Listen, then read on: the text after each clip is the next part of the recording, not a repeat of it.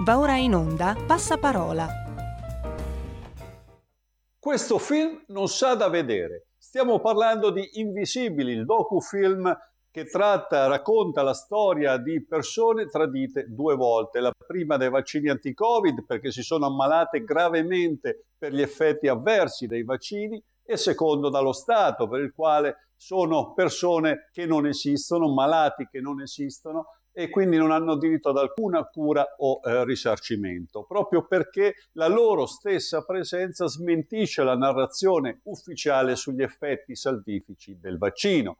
Ed ecco allora che ogni volta che si annuncia una proiezione pubblica di invisibili con relativo dibattito e si scatenano polemiche, censure, tentativi di bloccare la proiezione, ovviamente istituzioni, ordine dei medici, tutti supportati dalla grande stampa. L'ultimo episodio riguarda Bergamo, ma la lista è ormai lunga e sulla bussola di oggi trovate tutti i dettagli. Resta il fatto che viviamo ormai in un regime di libertà all'italiana eh, ovvero si può fare e dire di tutto meno quello che è sgradito al potere, quello vero. E la linea va subito a Maurizio Colombini. Grazie Federico ed ecco che una edizione di Passaparola in versione estiva. Abbiamo sentito le parole del direttore della nuova bussola quotidiana riguardo il mm, documentario Invisibili, perché questa è la realtà, è stato molto boicottato e vediamo comunque qualche cosa che è al di fuori del mainstream. Innanzitutto eh, nelle scorse settimane vi avevo um, eh, raccontato che era in, era mm, in, corso la raccolta delle firme per dei referendum, alcuni riguardavano eh, l'invio di armi, molto discutibile, eh, visto che eh, nostra, l'articolo 11 della Costituzione italiana recita che l'Italia eh, ripudia la guerra, quindi una, usando un verbo molto forte, invece vengono inviate delle armi ad una delle parti in conflitto. E... Vabbè, questo referendum comunque è fallito perché mh, non si sono raggiunte le 500.000 firme in, in un certo lasso di tempo. Eh, dal mio punto di vista peccato, ma comunque vabbè, questa è la realtà.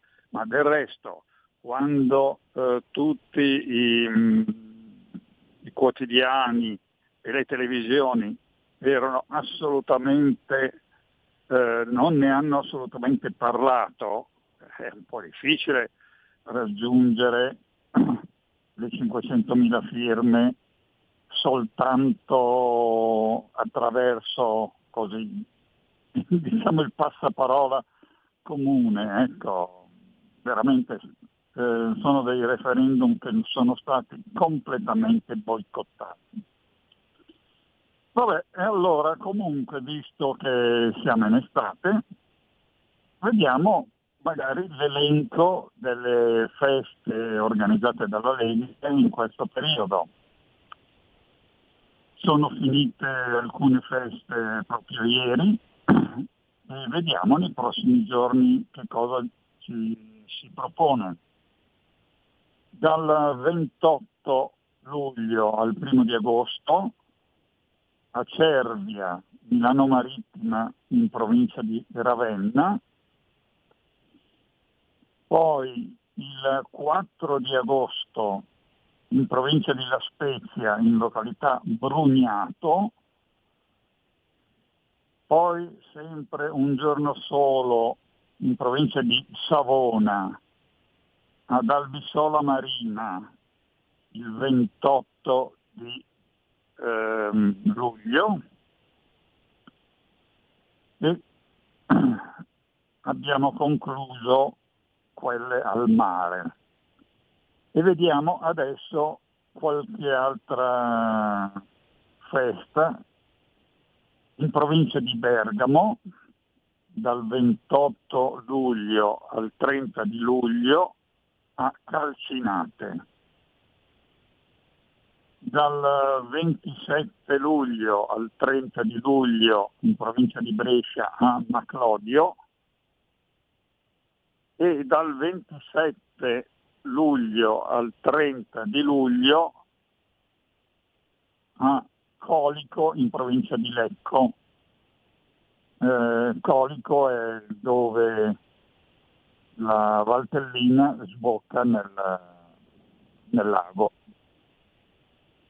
E poi abbiamo in Piemonte dal 28 di luglio al 29 di luglio, in provincia di Alessandria, in località Molino dei Torti. Poi abbiamo il 30 di luglio in provincia di Aosta a Pontei. Ehm, dura tutto il giorno, ci sono vari giochi eh, per i bambini e per gli adulti, eccetera. Per cui queste sono le feste di questo periodo. Poi ce ne sono anche nei mesi successivi, ma ne parleremo più avanti, anche ovviamente anche in altre regioni, quindi in altre province. Poi un appuntamento c'è sabato 29 luglio eh, a Udine, in via... Scusate un attimo. Allora, sabato 29 luglio a Udine, in via Santa Giustina al 4, alle ore 17, avrà luogo la cerimonia delle premiazioni del concorso Divoc 2023. Ehm, l'unico e il solo concorso letterario destinato ai non vaccinati contro la Covid-19. Il concorso, alla sua seconda edizione, vede oltre 100 concorrenti da tutta Italia ed è stato promosso dalla casa editrice friulana Audax diretta dal filosofo Emanuele Franza. Eh, io riporto la notizia perché la cerimonia è aperta a tutti, quindi non solo i non vaccinati. Eh, ho letto il um, poster di presentazione e anche, eh, c'è anche una bellissima frase di, del filosofo Giorgio Agamben. E a commento di questo premio letterario, eh, sempre su BioBlu ho trovato quanto segue. L'idea alla base del premio IVOC sta nella presa di coscienza che ai non vaccinati contro la Covid-19 è stata esclusa sistematicamente non solo ogni vita sociale, ma, cosa ancora più grave, finanche ogni vita culturale. Si pensi solo al fatto che non potendo partecipare a convegni, conferenze, eventi formativi e culturali pubblici di alcun genere, nemmeno con tampone a prova della loro salute, i non vaccinati divengono sostanzialmente menomati di quel diritto alla formazione continua garantita non solo dalla nostra Costituzione ma anche dalle dichiarazioni internazionali sui diritti dell'uomo. Non da ultimo lo stesso accesso alle biblioteche pubbliche, pertanto alla consultazione dei libri e quindi del sapere è stato destinato ai soli vaccinati. Detto ciò, lasciare l'accesso ai libri a una sola parte della popolazione, lasciando fuori gli altri, equivale a bruciare i libri. Quindi ehm, ricordo che questa presentazione, cioè no, questa cerimonia delle premiazioni del concorso Divo 2023 sarà sabato 29 luglio a Udine in via Santa Giustina 4 alle ore 17. E adesso vediamo un, uh, un articolo di Gianluca Marletta, cioè sono degli appunti che ho trovato sul blog di, Gianluca Marletta. Ci sono 37, eh, il titolo Realtà e percezione. Ci sono 37 gradi, ma loro ti dicono che tu ne, percepisci 41 e quindi sei in emergenza climatica. Un attempato signore a Trapani si è percepito donna e il magistrato ha anche stabilito che lo è e adesso si chiama Emanuela e non è nemmeno operato, è chiaro. Ti, ti hanno fatto percepire un pericolo invincibile, la Covid, e tu ti sei sparato senza eccepire nulla 4, 5, 6 dosi di un intruglio strano. Tra l'altro segreto militare, mentre altri si curavano efficacemente con l'aspirina. Ti hanno fatto percepire che Zelensky era un bravo ragazzo e i russi cattivissimi e tu hai tirato fuori la bandiera ucraina, l'hai messa pure fuori dalle scuole. Siamo arrivati al sei ciò che percepisci di essere. Quello che non si è capito è che quello che tu percepisci sono loro a fartelo percepire. Quindi tu sei ciò che loro vogliono che tu sia. E queste sono considerazioni di Gianluca Marletta eh, che trovo molto centrate perché quando nei giorni scorsi io sentivo persone che dicevano ah non ho mai avuto così caldo, devo dire che secondo me è, eh, cioè io non nego che ci sia stato nei giorni scorsi molto caldo, ma io mi ricordo degli anni ancora più caldi, quindi però negli anni passati non c'era questo assillo continuo dalle televisioni e dai giornali sul caldo. Ecco, quindi veramente il, questa frase finale di Gianluca Marletta, tu sei ciò che loro vogliono che tu sia, mi sembra molto centrata. Bene, allora adesso vi ricordo ancora le feste che ci sono in questo periodo. Allora, a Cervia, in provincia di Ravenna, dal 28 di luglio al 1 di agosto, a Brugnato, in provincia di La Spezia, il 4 di agosto, ad Albissola Marina, in provincia di Savona, il 28 di luglio,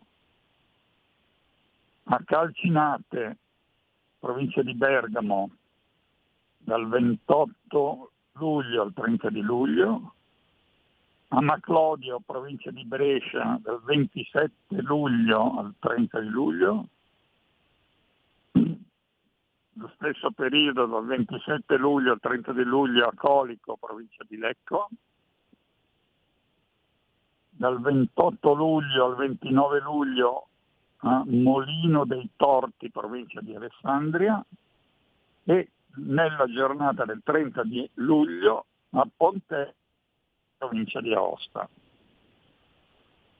E direi che per questa breve edizione eh, di Passaparola in versione estiva, per il momento mi fermo qua e quindi carissime cavie, ci sentiamo prossimamente sempre su Radio Libertà.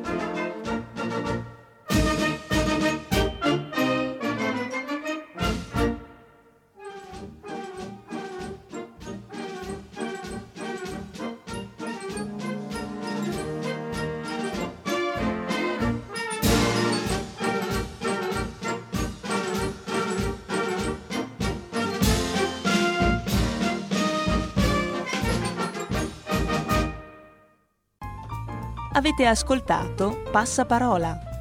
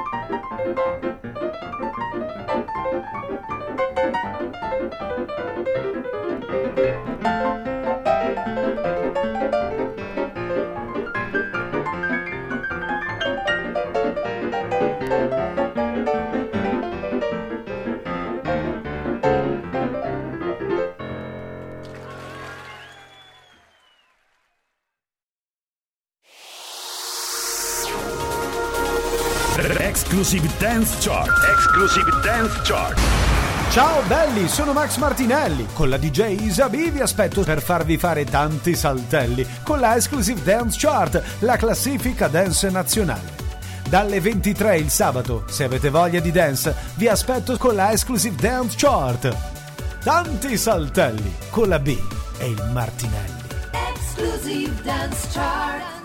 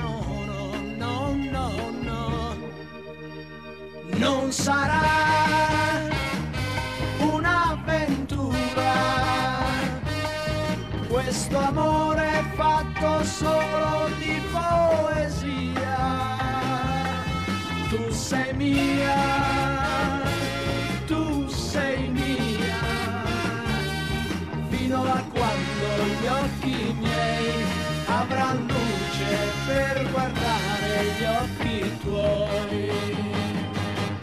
Innamorato sempre di più, in fondo all'anima, per sempre tu, perché non è una promessa, ma è quel che sarà, domani è sempre sempre vivrà, sempre vivrà, sempre vivrà, sempre vivrà. No, non sarà un'avventura, un'avventura. Non è un fuoco che col vento può morire,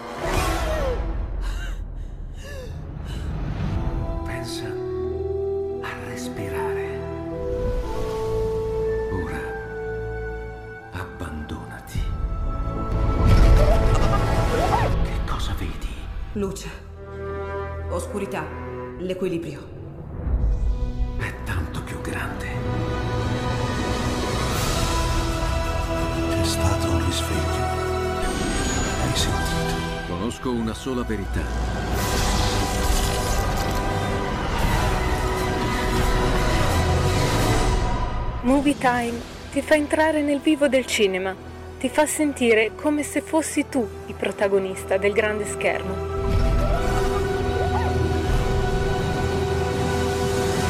Ogni sabato dalle ore 16.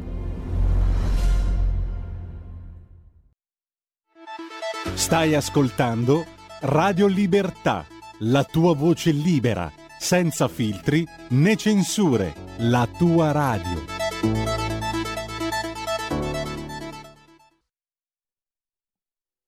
Radio Libertà, eh, nella giornata di ieri si è tenuta una conferenza internazionale su sviluppo e migrazioni a Palazzo Chigi e noi ora vi trasmettiamo l'intervento del Presidente del Consiglio Giorgia Meloni. Cari amici, è un grande onore per il governo italiano, per me, accogliervi a Roma per questa conferenza dedicata allo sviluppo e alle migrazioni. Voglio ovviamente ringraziare eh, il Ministro Tajani, il Ministero degli Esteri, voglio salutare la delegazione del governo italiano che è presente qui oggi, c'è anche la presenza del Vice Premier Matteo Salvini e il Ministro degli Interni, ma devo ringraziare soprattutto voi, uno a uno, per aver accettato l'invito del governo italiano a prendere a parte a questa iniziativa che io spero possa essere la prima di molte altre iniziative. Il fatto che attorno a questo tavolo siedano i massimi rappresentanti di oltre 20 Stati, eh, molti a livello di capi di Stato e di governo, e che ci siano diverse organizzazioni eh, internazionali dimostra non solo l'amicizia che intercorre tra le nostre nazioni, dimostra soprattutto la consapevolezza che ciascuno di noi ha che per affrontare efficacemente le grandi sfide che abbiamo di fronte è fondamentale che siamo capaci di lavorare insieme. Io credo che sia la prima volta che in tema di migrazioni e sviluppo si incontrino gli attori che sono intorno a questo tavolo. Gli stati europei del Mediterraneo di primo approdo delle rotte migratorie, gli stati del Maghreb, diversi stati del Sahel, africani, medio orientali di origine e transito dei flussi, paesi del Golfo, insieme a questi, come dicevo, le principali organizzazioni internazionali, i massimi rappresentanti dell'Unione Europea, l'Unione Africana. Un'iniziativa che è unica nel suo genere, è un'iniziativa nella quale personalmente credo fortemente. Questo non vuole essere un format chiuso, anzi noi lo consideriamo l'inizio di un percorso, un percorso che ci piace chiamare processo di Roma, che deve rafforzare sempre di più il dialogo tra noi, ma anche essere aperto ad altri contributi. Su una cosa voglio eh, essere chiara.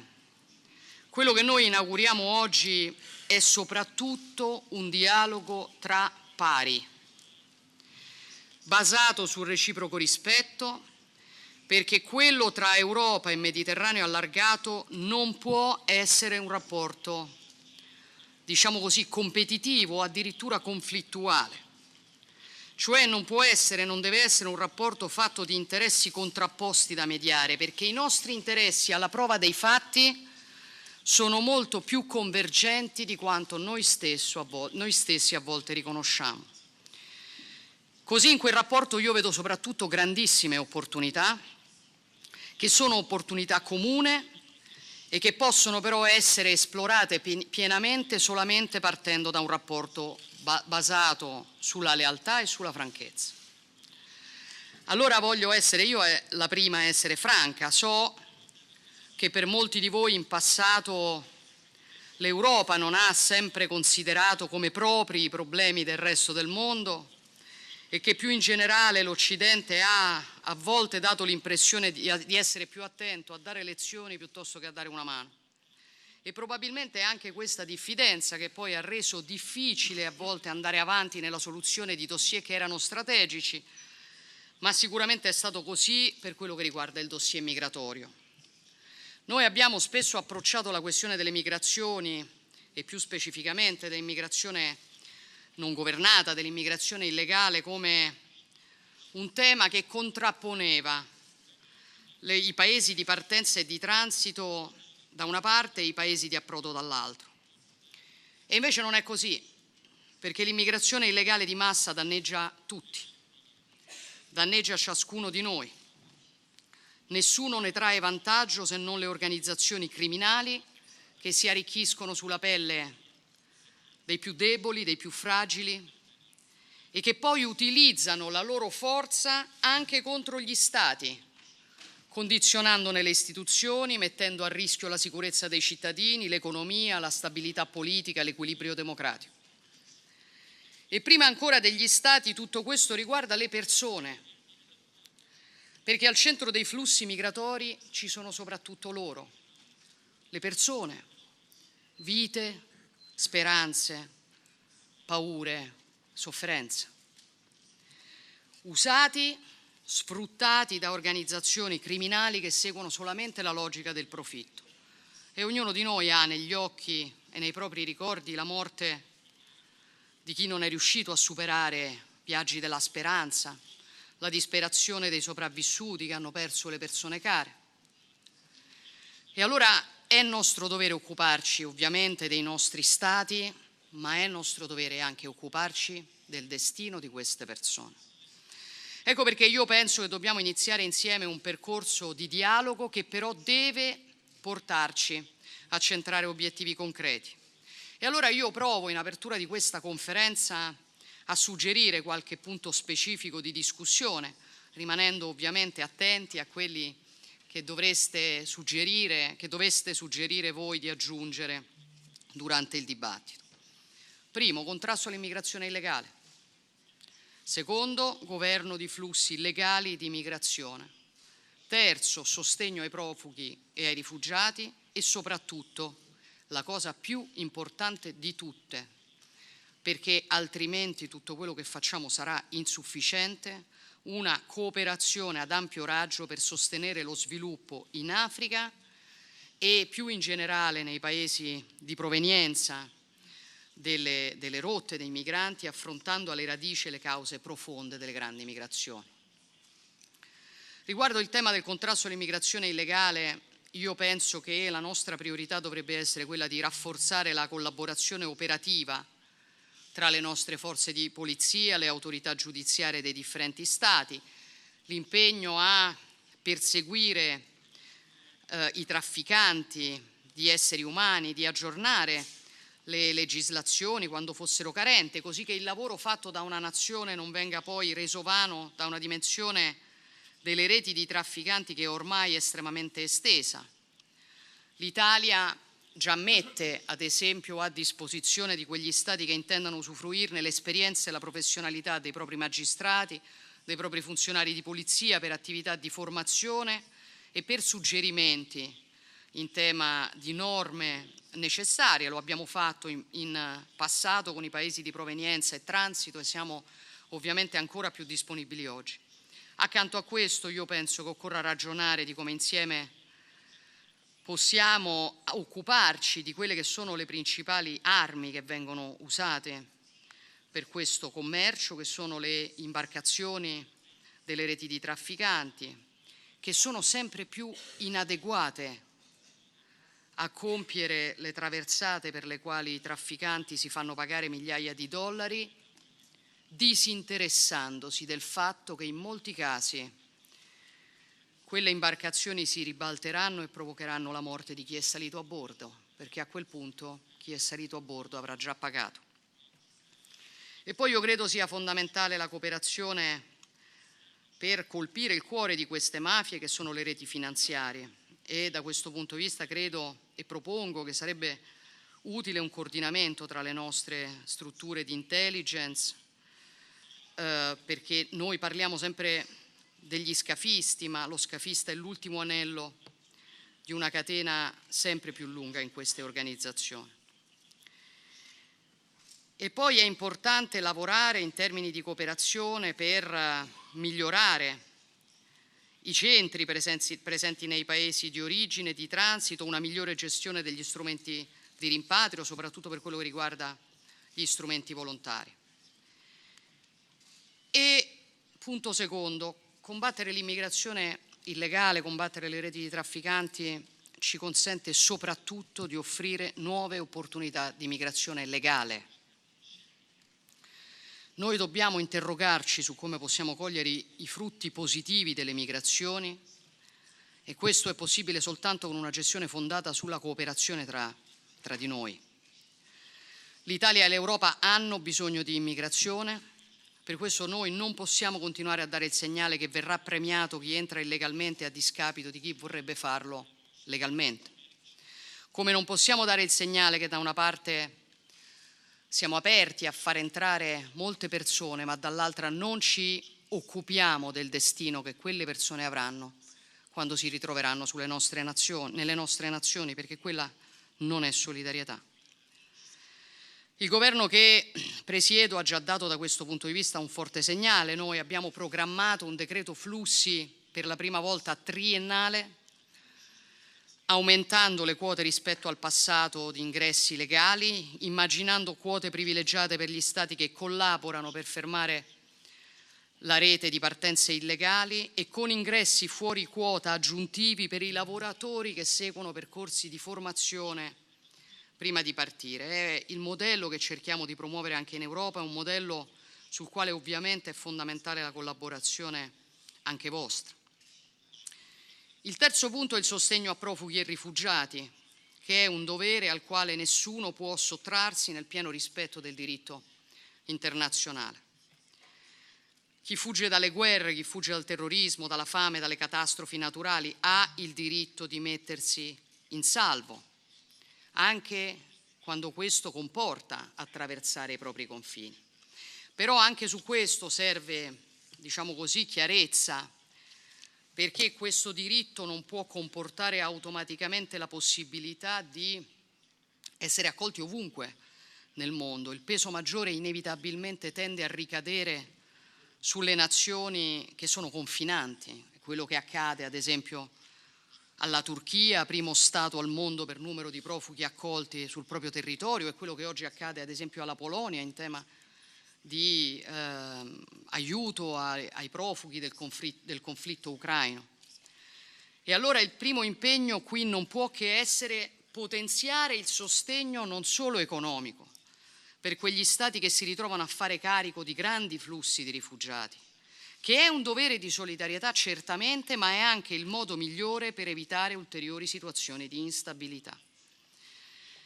E poi accanto a questo ovviamente il potenziamento dei corridoi umanitari, legali, sicuri, anche verso stati più lontani come appunto l'Europa. Anche sotto questo aspetto l'Italia è in prima fila nel contesto europeo.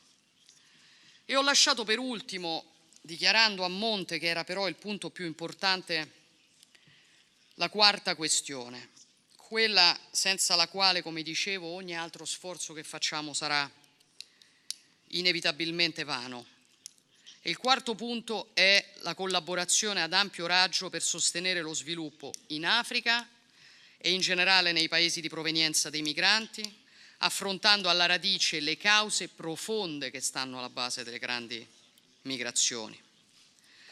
In un'epoca cioè nella quale si presta molta attenzione al diritto a migrare, noi non stiamo prestando sufficiente attenzione al diritto a non dover emigrare, a non dover scappare dalle proprie case, a non dover abbandonare la propria terra, a non dover lasciare i propri familiari in cerca di una vita migliore. Noi italiani siamo oggi terra di immigrazione, ma siamo stati terra di emigrazione diversi anni fa e conosciamo molto bene le storie difficili di chi abbandona le proprie terre, i propri cari in cerca di condizioni migliori. E sappiamo bene anche che l'emigrazione comporta un grande costo economico, oltre, umano, per, oltre che umano, per la nazione che la vive, perché molto spesso quella nazione si priva delle migliori energie che ha, si priva dei suoi giovani, magari dopo aver sostenuto il costo della loro crescita, della loro formazione.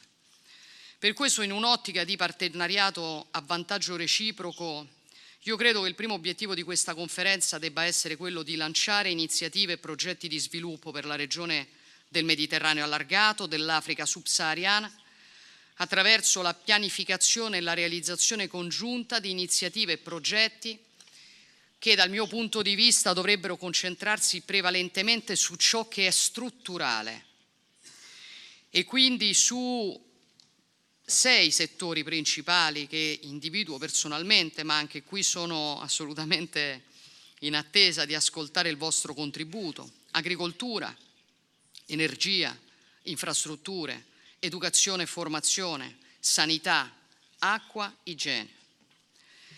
Per questo l'obiettivo dei nostri lavori deve essere anche il reperimento delle risorse necessarie per realizzare queste iniziative di sviluppo, coinvolgendo non solo gli Stati e le organizzazioni internazionali, ma anche valorizzando le iniziative private e imprenditoriali. Mi piacerebbe cioè che ci dessimo l'obiettivo anche di medio termine di un fondo per lo sviluppo, che però preveda una fondamentale novità, e cioè che la sua gestione, come utilizzarlo, si decida attraverso i paesi, il contributo fondamentale dei paesi che ne utilizzeranno le risorse.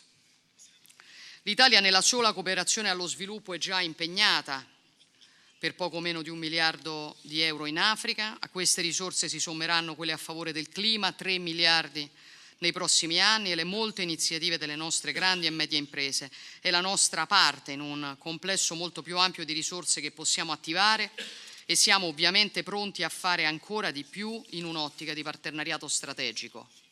Ma il partenariato, anche su questo voglio essere franca, deve essere paritario, non predatorio, multidimensionale, di lungo periodo, deve essere fondato sul rispetto e non su un approccio paternalistico degli uni sugli altri, sulla solidarietà sul rispetto della sovranità di ciascuno, sulla condivisione di responsabilità, sulla tutela della legalità, perché questo è l'unico modo serio di rafforzare il nostro legame, di fidarci eh, l'uno dell'altro sempre di più e di favorire lo sviluppo e la prosperità dei nostri popoli. Queste sono le ragioni, e concludo, che muovono questo appuntamento e sono certa che la discussione che ci accingiamo ad avviare in questa sessione, in quella successiva, che coinvolge anche le organizzazioni e le istituzioni finanziarie internazionali, ci, indirizz- ci indirizzerà verso approdi ambiziosi e condivisi. Quindi vi ringrazio ancora una volta di cuore per essere qui, vi ringrazio per il contributo che porterete e dichiaro ufficialmente aperti i nostri lavori. Grazie. Ed ora il punto stampa finale della conferenza, sempre Giorgia Meloni che parla doveroso punto eh, all'atto della conclusione di questa importante conferenza internazionale su sviluppo e migrazioni che oggi l'Italia ha ospitato. Chiaramente non posso non partire dal ringraziamento a tutti i leader che hanno partecipato alla conferenza, così come ovviamente al Ministero degli Affari Esteri, al Ministro Antonio, Italia, Antonio Tajani che ci ha ospitato qui alla Farnesina, i diplomatici, lo staff di Palazzo Chigi che con me hanno lavorato alla realizzazione di questo evento, devo dire anche in tempi molto ristretti. Uh, molti si sono chiesti come sia nata questa iniziativa, qualcuno si è perfino sorpreso, non io. Girando molto come ho fatto in questi mesi mi sono resa conto ancora di più del ruolo fondamentale che l'Italia può giocare, particolarmente che può giocare nel Mediterraneo, che può giocare con l'Africa, con eh, il vicino Oriente, che sono il nostro eh, ieri, il nostro oggi e eh, lavoriamo perché sia anche il nostro domani. Eh, no, quello che accade oggi non sono idee eh, astratte e il ruolo dell'Italia nel contesto Mediterraneo non è una idea astratta. In Africa, nell'Africa subsahariana, nell'Africa mediterranea, l'Italia tramite la cooperazione allo sviluppo ha un portafoglio di iniziative a dono di oltre un miliardo, a cui si aggiungono ulteriori iniziative nel vicino Oriente, Libano, Giordania, eh, Siria, pari a ulteriori 250 milioni di euro, negli interventi a credito sono in corso di realizzazione progetti per quasi un miliardo di euro in Africa e per oltre 220 milioni nei tre stati che ho citato del Medio Oriente. A questi vanno aggiunti progetti di cassa depositi e prestiti che non cito, che non cito per brevità. Il commercio tra Italia e Africa ha registrato negli ultimi anni un incremento medio quasi del 7% e si attesta oggi intorno ai 70 miliardi di euro. Eh, lo scorso anno in particolare sono cresciute quasi del 90% le nostre importazioni, particolarmente nel settore delle materie prime critiche. A questo aggiungo, perché pochi lo sanno, che SACE è la seconda agenzia di credito all'esportazione al mondo per esposizione in Africa. Eh, ha garantito progetti delle aziende italiane nell'area per oltre 25 miliardi di euro, con una leva che supera i 50 miliardi di euro. Insomma, le, l'Italia ha le carte in regola per giocare un ruolo da protagonista nel Mediterraneo in Africa, non solamente per l'attenzione che sul piano appunto degli investimenti ha sempre rivolto a queste nazioni, ma anche per l'approccio che ha saputo eh, dimostrare, un approccio che io ho ripetuto molte volte, una cooperazione non predatoria, una cooperazione paritaria, un approccio che non deve essere dal mio eh, punto di vista paternalistico, che deve aiutare queste nazioni, accompagnarle, cercare di capire le loro difficoltà intervenire su quelle difficoltà. Nasce così l'iniziativa di questa eh, conferenza dalla consapevolezza del ruolo che l'Italia può giocare per queste ragioni, per ragioni anche eh, geografiche, per cui noi siamo i- i- inevitabilmente un ponte tra l'Europa, l'Africa e il Medio Oriente.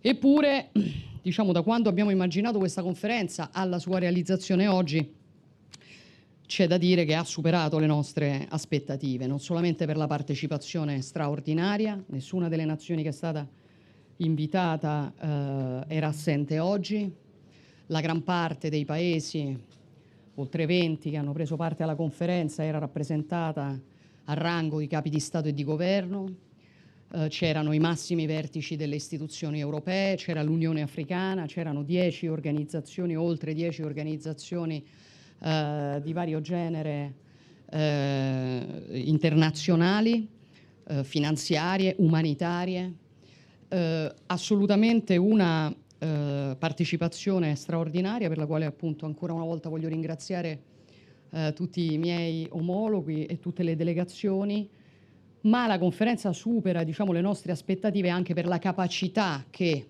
all'esito di questo appuntamento abbiamo avuto di stilare delle conclusioni che sono state sottoscritte da, da tutti gli Stati eh, e le organizzazioni multilaterali eh, partecipanti eh, che secondo me sono particolarmente importanti perché danno la dimensione di un'iniziativa che non serviva solamente a parlare. Danno la dimensione di quello che noi chiamiamo processo di Roma, cioè l'inizio di un percorso nel quale nazioni che per esempio sulla materia migratoria, ma non solamente sulla materia migratoria, hanno in passato spesso considerato diciamo, i loro interessi non necessariamente convergenti. Oggi capiscono quanto invece quegli interessi siano convergenti, capiscono che per affrontare e gestire le grandi crisi del nostro tempo è fondamentale saper lavorare insieme.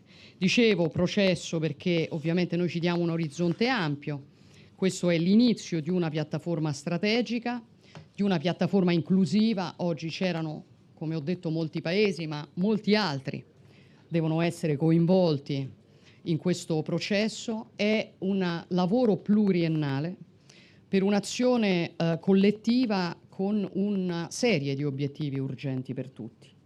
Lavorare sullo sviluppo, perché il tema delle migrazioni oggi è un tema del quale vanno soprattutto rincorse e comprese le cause Oggi per chi ha seguito tra voi il dibattito ci si rende conto di quanto il fenomeno sia multiforme, di quanto ogni nazione abbia dei problemi, ma tutti sono vittima in qualche modo eh, del fenomeno se non viene gestito e particolarmente delle reti di trafficanti. E fermare le reti di trafficanti è un obiettivo che tutti eh, condividiamo, promuovere percorsi sicuri e legali, migliorare le, le procedure di asilo e di gestione, ripartire equamente gli oneri per i paesi che ospitano i rifugiati, aiutare i paesi che più di tutti si stanno caricando il peso di chi scappa dalla guerra, dal terrorismo e ha inevitabilmente bisogno di eh, vedere rispettato il diritto internazionale. Per fare questo serve un lavoro comune, molto ampio, che nessuno può evidentemente fare da solo. Servono ovviamente finanziamenti che devono essere più adeguati, iniziative e progetti di cooperazione, dobbiamo rafforzare le iniziative soprattutto di lotta alla povertà e di protezione sociale, creare posti di lavoro e sviluppo delle competenze, sostenere una formazione, un'istruzione di qualità, eh, l'imprenditorialità, garantire servizi essenziali. C'è il tema ovviamente della lotta ai cambiamenti climatici, cioè sono molte le materie sulle quali solamente una cooperazione multilaterale ad ampio raggio che rimetta al centro il Mediterraneo può davvero arrivare a dare delle soluzioni. Voi avete visto oggi, avrete seguito, presumo, la mia introduzione, quindi non voglio dilungarmi troppo, abbiamo lavorato prevalentemente su quattro uh, filoni di discussione che, sono, che, che ricalcano in buona sostanza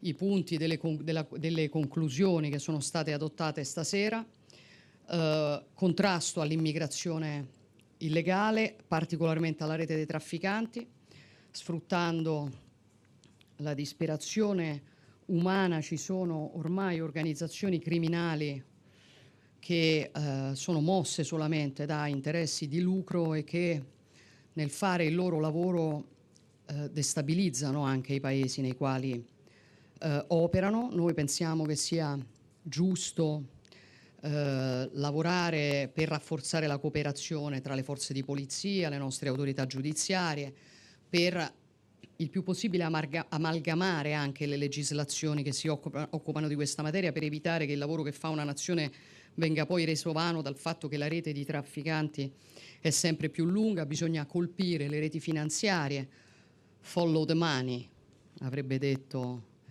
qualcuno diciamo, a cui siamo molto legati anni fa e poi ovviamente una migliore cooperazione per la gestione degli strumenti di rimpatrio.